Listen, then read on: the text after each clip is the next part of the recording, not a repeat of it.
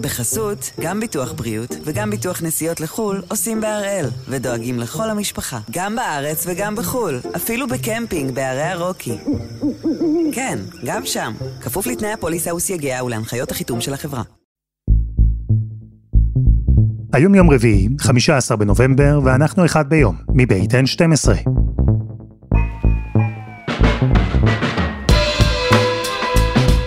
אני אלעד שמחיוף, ואנחנו כאן כדי להבין טוב יותר מה קורה סביבנו, סיפור אחד ביום, בכל יום.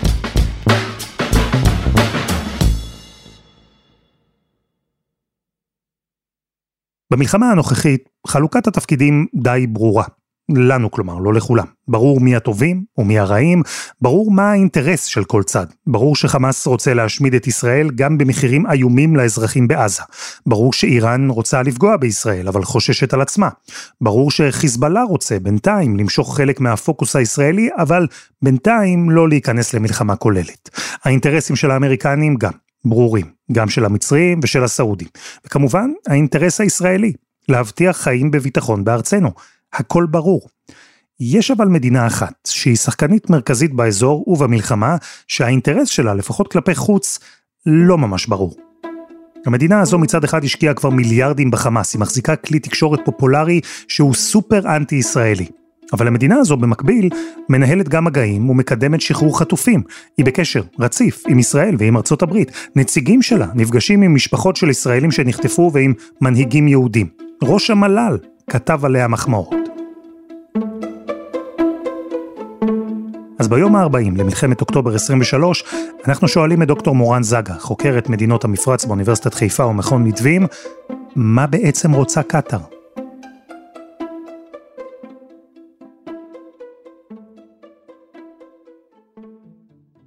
שלום מורן.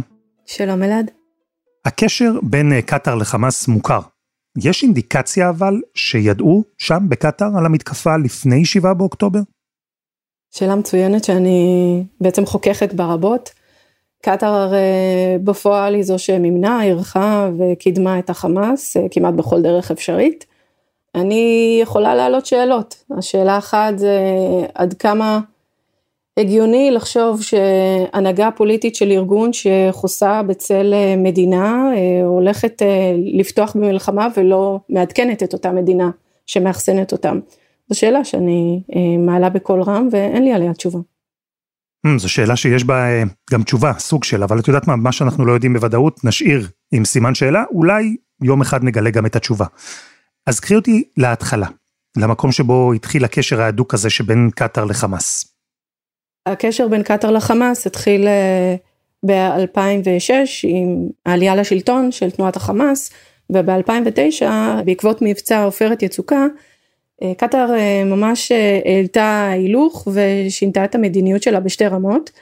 רמה אחת זה שהיא סגרה את המשרדים הישראלים שהיה משרד אז של משרד החוץ בקטאר בדוחה מ-1996 עד 2009 שפעל שם בצורה גלויה לחלוטין והם החליטו בעקבות מבצע עופרת יצוקה לסגור את המשרד הזה ובמקביל להתחיל לשקם את רצועת עזה באמצעות גם הקשר המדיני והפוליטי עם הנהגת החמאס, אבל גם באמצעות שפיכת טונות טונות של אה, כספים ומיזמים ובנייה של אה, בעצם כל רצועת עזה עם כל מה שאתם יכולים לחשוב עליו אה, שזה כבישים, מוסדות ציבוריים, תשתיות, מתקני התפלת מים, טיהור מים, חפירה לבארות מים, אנרגיה, כמעט כל דבר שהיא נגעה בו הפך להיות דבר ש...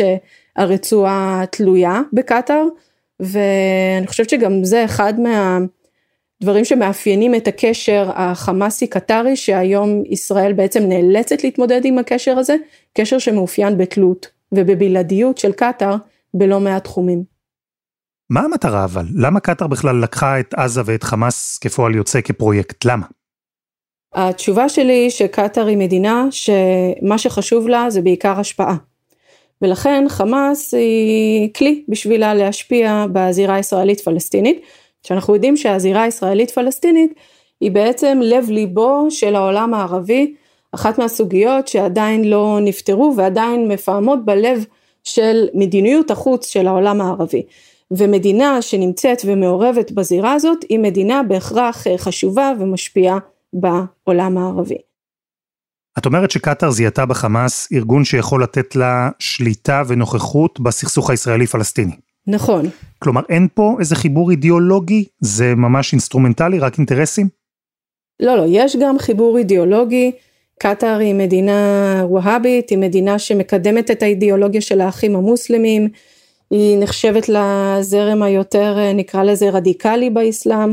ואפשר לראות את זה גם בערוצי אל-ג'זירה שלה, בזה שהיא מארחת את ההנהגה הרוחנית של האחים המוסלמים, אז כן יש קשר אידיאולוגי, דרך אגב זה לא משהו שהוא טקטיקה, אלא אני מאמינה שיש בזה משהו גם אותנטי מבחינת קטאר, שרואה בעולם המוסלמי, באידיאולוגיה החסית, כלומר של האחים המוסלמים, משהו שהוא יותר אותנטי, הוא יותר מחובר לשטח, ובאמת זה מדבר להמונים המונים בעולם הערבי ובעולם המוסלמי.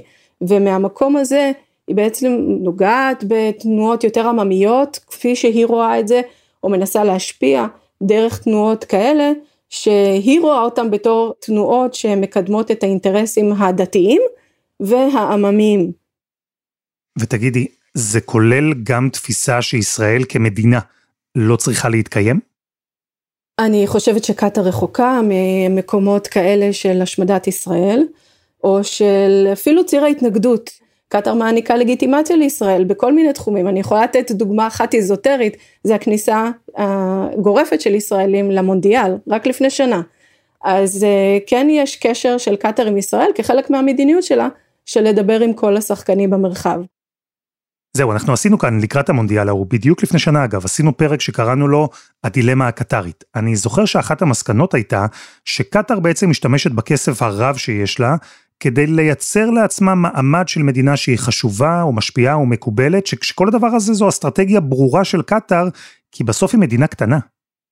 היא מדינה קטנה, היא מדינה שיש לה איזושהי נחיתות יסודית של היעדר עומק אסטרטגי, היעדר צבא יעיל, וגם מיקום גיאוגרפי מאוד בעייתי, היא סגורה וכלואה שם בתוך המפרץ הערבי, אה, והדרך היחידה שלה לצאת אל העולם עם מכליות הגז הטבעי שלה, המונזלות, זה רק דרך מיצר הורמוז, כלומר יש לה לא מעט נחיתות אה, צבאית, ביטחונית, מדינית, גיאוגרפית, והיא מנסה לכפר על זה עם שני עקרונות אה, בסיסיים במדיניות החוץ שלה, שהעיקרון הראשון, כמו שאמרתי, זה הרחבת ההשפעה שלה והנכסים שלה מעבר למדינה הקטנה שהיא, בשביל להרחיב את מוטת הכנפיים שלה, והמדיניות השנייה היא בעצם המדיניות של אה, יצירת אה, יחסי תלות עם אה, מדינות נוספות ועיקרון האפס בעיות.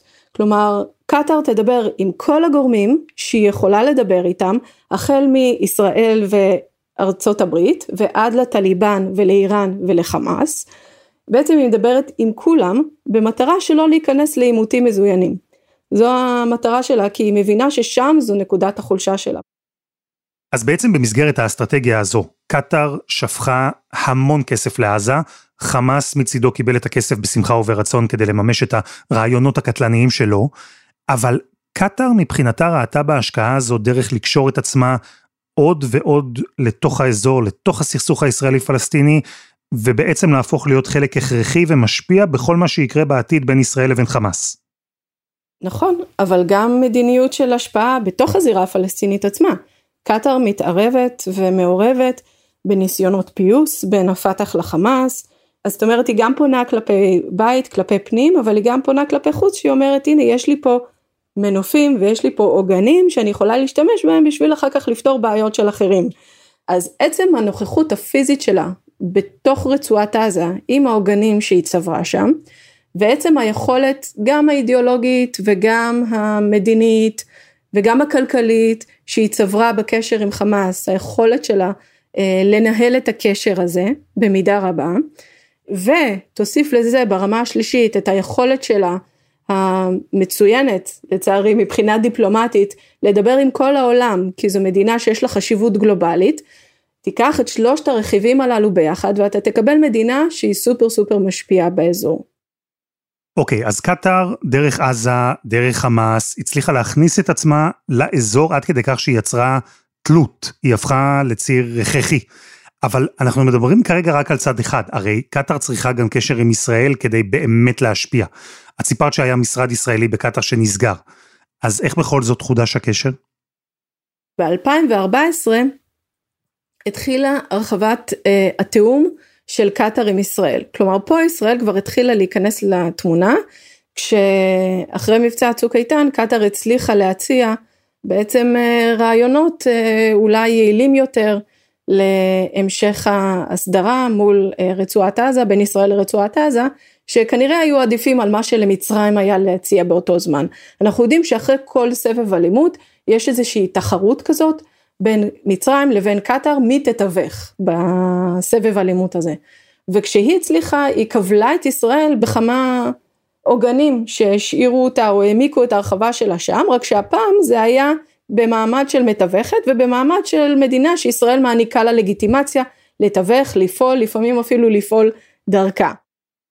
אז זהו, את אומרת שישראל העניקה לה לגיטימציה ואפשרה לקטאר לפעול. הדוגמה המובהקת היא כמובן מזוודות הכסף, 30 מיליון דולר מקטאר שעברו בכל חודש דרך ישראל לעזה לחמאס. למה חמאס קיבל את הכסף זה ברור, למה קטאר העבירה אותו דיברנו על זה. למה ישראל הסכימה, שוב אנחנו יודעים כי הקונספציה הייתה שכסף ישפר את איכות החיים בעזה ויקנה לנו לישראלים שקט. אבל יש פה שאלה יותר בסיסית, למה מלכתחילה קטאר בכלל עברה דרך ישראל כדי להעביר כסף לחמאס? למה היא לא עשתה את זה נניח דרך מצרים?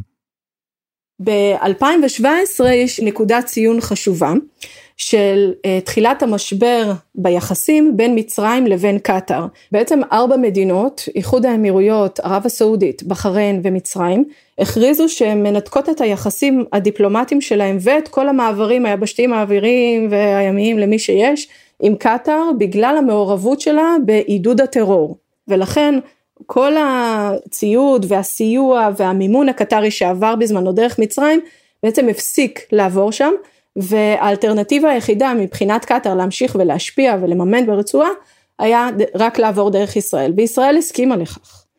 אז אה, ב-2017 או יותר נכון ב-2018 בעצם התחילו להעביר את מזוודות הכסף הידועות מקטאר לעזה, מזוודות כסף שעברו או במעבר אלנבי או מנתב"ג הגיעו דרך מעבר ארז, כלומר באישור מלא ובתיאום ובהתערבות פעילה של ישראל בנתיב הזה, נתיב הסיוע הזה, וב-2021 יש עוד איזושהי נקודת ציון שישראל אמרה די למזוודות הכסף, זה בוטה מדי, זה לא נראה טוב, ואז קטאר שינתה בעקבות עוד איזשהו מבצע או סבב אלימות שהיה, את אמצעי התמיכה שלה לרצועה, אז זה כבר לא הגיע מזוודות של כסף, אז זה הגיע באמצעות בנקים מסודרים שהעבירו ממש דולרים לתוך אה, חשבונות של אנשים מסוימים שבדקו מי הם האנשים הללו, וזה הגיע באמצעות אה, מוצרים וסחורות ולא לא רק דרך אה, דולרים.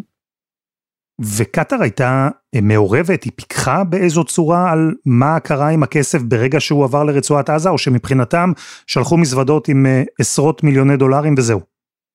קטאר ויתר מדינות המפרץ שהיו מעורבות במידה זו או אחרת בזירה הפלסטינית לא רצו לדעתי ללכלך את הידיים שלהם בניהול ובלשלוח את האנשים שלהם חוץ משליח אחד אותו אה, אלעמדי המפורסם שעבר ככה עם המזוודה וצולם מכל הכיוונים.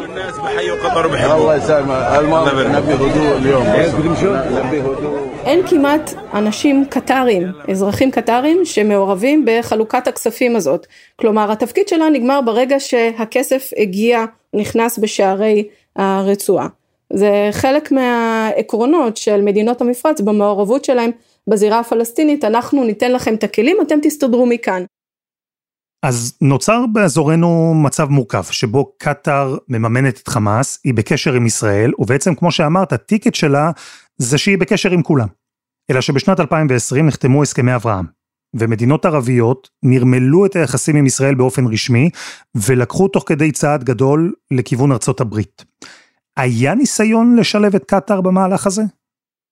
אחרי הסכמי אברהם כן, אני חושבת שקטאר בהחלט לא הייתה היעד הראשון לנרמול יחסים למרות העבר שבו כן היו יחסים בין ישראל לקטאר, רשמיים, אבל היא לא הייתה היעד הראשון ברוח האברהמית הזאת, וישראל אה, לא נאיבית בנוגע לאינטרסים של קטאר ולאידיאולוגיה שלה ולגורמים העוינים שהיא מקדמת ולהשפעה השלילית העקיפה או הישירה על ישראל. ולכן אה, ישראל לא הסתכלה על קטאר, מתי כן התחילה להסתכל על קטאר בתור יעד לנרמול, ככה לקראת המונדיאל. בפרט, אחרי עבודה מאומצת של חודשים ארוכים, הצלחנו לסגור טיסות ישירות למונדיאל בקטאר וייפתח משרד ישראלי בקטאר לטיפול בענייני הנוסעים לשם. אני מודה ככה שהדעות לגבי קטאר לאורך השנים תמיד היו הפך פחות בקרב מקבלי החלטות בישראל וככל שיש אירועים ו... וזרם או אווירה נקרא לזה ציבורית שמשתנה ככה גם הדעות לגבי היחסים בין ישראל לקטאר משתנות ביחד אה, איתם. וזה נשאר רק ברמת הדיבורים או שלמיטב ידיעתך הייתה התקדמות ממשית בכיוון? אין לי ידע אישי על איפה זה עמד, אבל אני מעריכה מהדיווחים וממה שהערכתי מכל הידיעות באותה תקופה של המונדיאל ואחריו, שהיו מגעים, אפילו די אינטנסיביים, בין ישראל לבין קטאר על אפשרות לנרמול היחסים. וזה נקטע בעקבות שבעה באוקטובר? לא, לא, אני חושבת שזה נקטע בעקבות הנרמול של היחסים עם סעודיה והקידום של ארה"ב את סעודיה, ואני חושבת שקטאר נדחקה פה לשוליים, ואני לא אופתע אם זה היה חלק מכל המערך הזה שבעטיו קטאר הבינה שהיא אה, מה שנקרא left out. שנייה, אני רוצה להבין, הטענה היא שבעצם אי אפשר היה לקדם נורמליזציה עם סעודיה ועם קטאר בו זמנית, או שפשוט האמריקנים והישראלים התמקדו כל כך בסעודים ששכחו את קטאר? שכחו מקטאר. אני חושבת ששכחו מקטאר במהלך 2023 שבו ביידן ונתניהו בעצם השקיעו את מירב מרצם בקלף הסעודי. ברגע ששכחו את קטאר וברגע שקטאר כל מה שמעניין אותה זה השפעה ושתהיה במרכז תשומת הלב זה לא קרה עבורה. אני חושבת שהיא הרגישה די מנודה ורצתה לחזור בכל דרך אפשרית לאור הזרקורים ואני לא מרמזת בזה בשום אופן שהיא ידעה על השביעי באוקטובר אבל המצב הנוכחי, אני חושבת שבהחלט תורם לאג'נדה הכללית שלה של לחזור להיות באור הזרקורים ובמרכז תשומת הלב. או, אז את אומרת כאן משהו שהוא חשוב, והוא מעניין, והוא מעלה אצלי שאלה. כי אם קטאר חזרה עכשיו למרכז תשומת הלב בזמן מלחמה, כי היא מתווכת שיכולה להשפיע על חמאס, ובמקביל מדברת עם ישראל. יש לקטארים בכלל אינטרס לשלום? אם המטרה של קטאר היא למצב את עצמה כמדינה משפיעה וחשובה, יש לה אינטרס בכלל לשנות את המצב? נכון, נכון, יש פה, אה, זה בדיוק הדילמה אה, הקטרית, ויש פה אה, ממש מורכבות, ולכן אני חושבת שהדרך לפתור את המלכוד הקטרי הזה של אם אני לא אמשיך לשלוט בחמאס אז אני לא, לא תהיה לי יותר השפעה ואם לא תהיה לי יותר השפעה אז איבדתי את העיקרון שלי במדיניות החוץ הדרך לפתור את זה זה להציע אלטרנטיבה. שוב, אני חוזרת לאלטרנטיבה, בסופו של דבר יהיה איזשהו מתווה מדיני. בסופו של דבר מישהו ישלוט ברצועת עזה. אז אם, וצריך לחשוב על הדרך הנכונה לעשות את זה, אבל אם קטאר תהיה חלק מאיזשהו מתווה כזה ועדיין תהיה לה יכולת השפעה בצורה זו או אחרת גם בעידן של הסדרה, אז אני חושבת שקטאר תוכל להמשיך וליהנות ממדיניות חוץ שאותה היא מטפחת במשך כל השנים האחרונות. אז מה זה אומר? כלומר, איזה תפקיד קטאר יכולה למלא עכשיו? אנחנו יודעים ששחרור חטופים זה רכיב אחד, היא מתווכת. מה עוד? יש עוד לפחות שני רכיבים שבהם קטאר יכולה ורצוי שישראל תדאג שבהם אה, קטאר תשפיע. אחד זה אה, מטרת העל המרכזית של המלחמה והיא החלשת שלטון החמאס. אז אני חושבת שאם קטאר תבין שביום שאחרי יכולה להיות לה איזושהי אלטרנטיבה אחרת להשפעה שאיננה חמאס, ישראל יכולה לרתום אותה היום כבר להחלשת החמאס. והנושא השלישי, אמרנו שחרור חטופים, החלשת החמאס, וההיבט השלישי זה ניהול רכיבים שונים בזמן המלחמה שהם אזרחיים, שזה העברת מסרים, העברת מידע, תיאום בניהול הרצועה, גם הנושא של איזון תקשורתי, ופה בעצם לישראל יש הרבה מה לעשות בקשר עם קטאר מעבר לשחרור החטופים. אנחנו ראינו דוגמה אחת קטנה של זה, שבה מדינות העולם משתמשות בקטאר בשביל לפנות אזרחים עם דרכונים זרים מרצועת עזה. אז קטאר לא מתווכת רק בנושא של שחרור חטופים, היא מתווכת גם בעוד רכיבים מסתבר. אז פה אנחנו צופים אה, בעצם כמה שבועות של ואקום משילותי ברצועת עזה, ואם קטאר שם, ואם קטאר גם ככה יודעת לתווך, ואם קטאר גם ככה יודעת למלא ואקומים, אז למה שלא תעשה את זה לטובת האינטרס הישראלי? ואם אני אבקש ממך לנסות להסתכל קדימה ליום שאחרי המלחמה, אם אנחנו רוצים מצד אחד שזאת תהיה המלחמה האחרונה ושלא יהיה בעזה עוד כוח צבאי כמו חמאס ששולט ברצועה, אבל אנחנו רוצים גם קטאר שמרגישה שהיא חשובה ויש לה השפעה. אז איזה תפקיד קטאר יכולה למלא בעולם החדש הזה? תראה, התשובה של זה היא כמעט אה, ברורה מאליה, כי ביום שאחרי המלחמה, או כבר היום, רצועת עזה הרוסה, ומישהו יצטרך לשקם אותה. הסיוע הנדרש ביום שאחרי המלחמה על ידי גורמים זרים הוא כל כך גדול, הוא כל כך משמעותי, שאני לא רואה איך קטאר ויתר מדינות המפרץ הם לא חלק מאיזשהו פורמט של להרים מחדש את כל האזור הזה. אז אחד, בשיקום, אבל פה חשוב לי רגע לעצור ולהגיד שאנחנו חייבים להפיק לקחים מהתלות הישראלית בקטאר שהובילו אותנו למקום הגרוע שבו אנחנו נמצאים היום, שיש לנו רק מתווכת אחת יעילה. גם מצרים שם, נכון שיש קשר מרובע, ישראל, ארה"ב, קטאר, מצרים, אבל היעילה ביותר היא ללא ספק קטאר, ואסור לנו להמשיך ולהתבסס על קטאר ככוח בלעדי באזור הזה. אז אני חושבת שכשיבוא יום השיקום ולישראל תהיה שליטה כלשהי על מי הם הגורמים החיצוניים שמסייעים במאמצי השיקום הללו, היא חייבת להכליל את קטאר כחלק ממדיניות גיוון רחבה יותר, שבו יש עוד מדינות וקטאר היא אחת מהן. זה חייב להיות רחב יותר, זה חייב להיות באופן כזה שישראל יכולה אה, לשחק ולתמרן בין הגורמים השונים שנכנסים לרצועה, גם אם זה רק בשביל לסלול כביש. אז שיקום זה דבר אחד, השפעה מדינית זה דבר אחר, אנחנו יודעים שכבר היום גורמים שונים מנסים לקדם מנהיגים שונים בזירה הפלסטינית ואנחנו יודעים שקטאר מנסה אה, לקדם את המנהיגים שלה. ובעצם אה, יש הרבה מדינות שלמרות שהם יגידו שהן לא רוצות להתערב בענייניהם הפנימיים של הפלסטינים הם עדיין היו רוצות לראות הנהגה טובה עבור הפלסטינים או הנהגה שהן יכולות אה, להשפיע באמצעותה. אז גם פה אני חושבת שההנהגה העתידית, אם לקטאר תהיה איזושהי יכולת הידברות איתה, וככל שכמובן אה, היא תהיה מתונה, ככה זה יהיה טוב יותר לאינטרס הישראלי, אז קטאר בעצם תוכל לסמן וי על עוד רכיב שחשוב לו, שזה רכיב ההשפעה המדינית. אני חושבת שבעידן שאחרי המלחמה, הרכיב האידיאולוגי יצטרך לקבל תפקיד משני, והיתרון של קטאר זה שהיא גם יודעת להיות פרגמטית, כלומר, זה לא רק שהיא משתמשת באידיאולוגיה באופן פרגמטי, אבל היא יודעת גם מתי לשים אותה בצד. את יודעת, אם אני לוקח משהו אחד מכל השיחה הזו, הוא שקטאר בכל מקרה ניצחה. כלומר, היא רצתה להיות חשובה ומשפיעה, והנה, אין תהליך מדיני לסיום המלחמה ולהחזרת החטופים בלי קטאר. אין יום שאחרי או שיקום הרצועה בלי קטאר. עזה וישראל, במידה רבה, תלויות בקטאר, לא משנה מה יקרה. יכולים אה, חוקרים רבים או מדינאים רבים להתווכח איתי ולהגיד שהמדיניות הנכונה היא ביום שאחרון החטופים משתחרר, אנחנו מנתקים כל קשר עם קטאר. אלה הקולות שנשמעים בקרב מרבית האנשים שאני שומעת באולפנים היום. אה, אנשים מאוד מאוד בכירים, שרים מתפקדים בממשלה, שר האוצר, שר התפוצות, ראש הממשלה לשעבר, בנט, ראש המל"ל לשעבר, מאיר בן שם, כולם מדברים על ניתוק היחסים עם קטאר. אני חושבת שזה נאיבי, סליחה על היומרנות שלי. אני חושבת שקטאר תהיה שם אם נרצה ואם לא נרצה.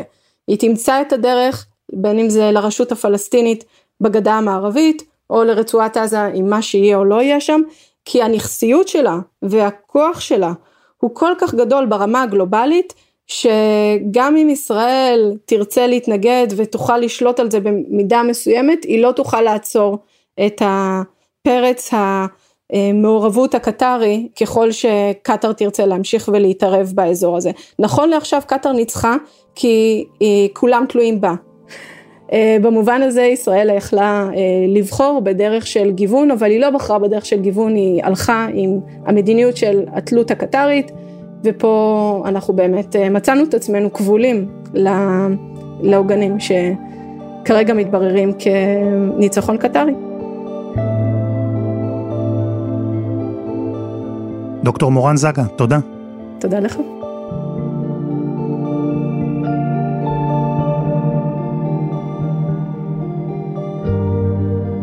וזה היה אחד ביום של N12. אנחנו מחכים לכם בקבוצה שלנו בפייסבוק, חפשו אחד ביום, הפודקאסט היומי. העורך שלנו הוא רום אטיק, תחקיר והפקה רוני ארניב, שירה הראל, עדי חצרוני ודני נודלמן, על הסאונד יאיר בשן שגם יצר את מוזיקת הפתיחה שלנו, ואני אלעד שמחיוף, אנחנו נהיה כאן גם מחר.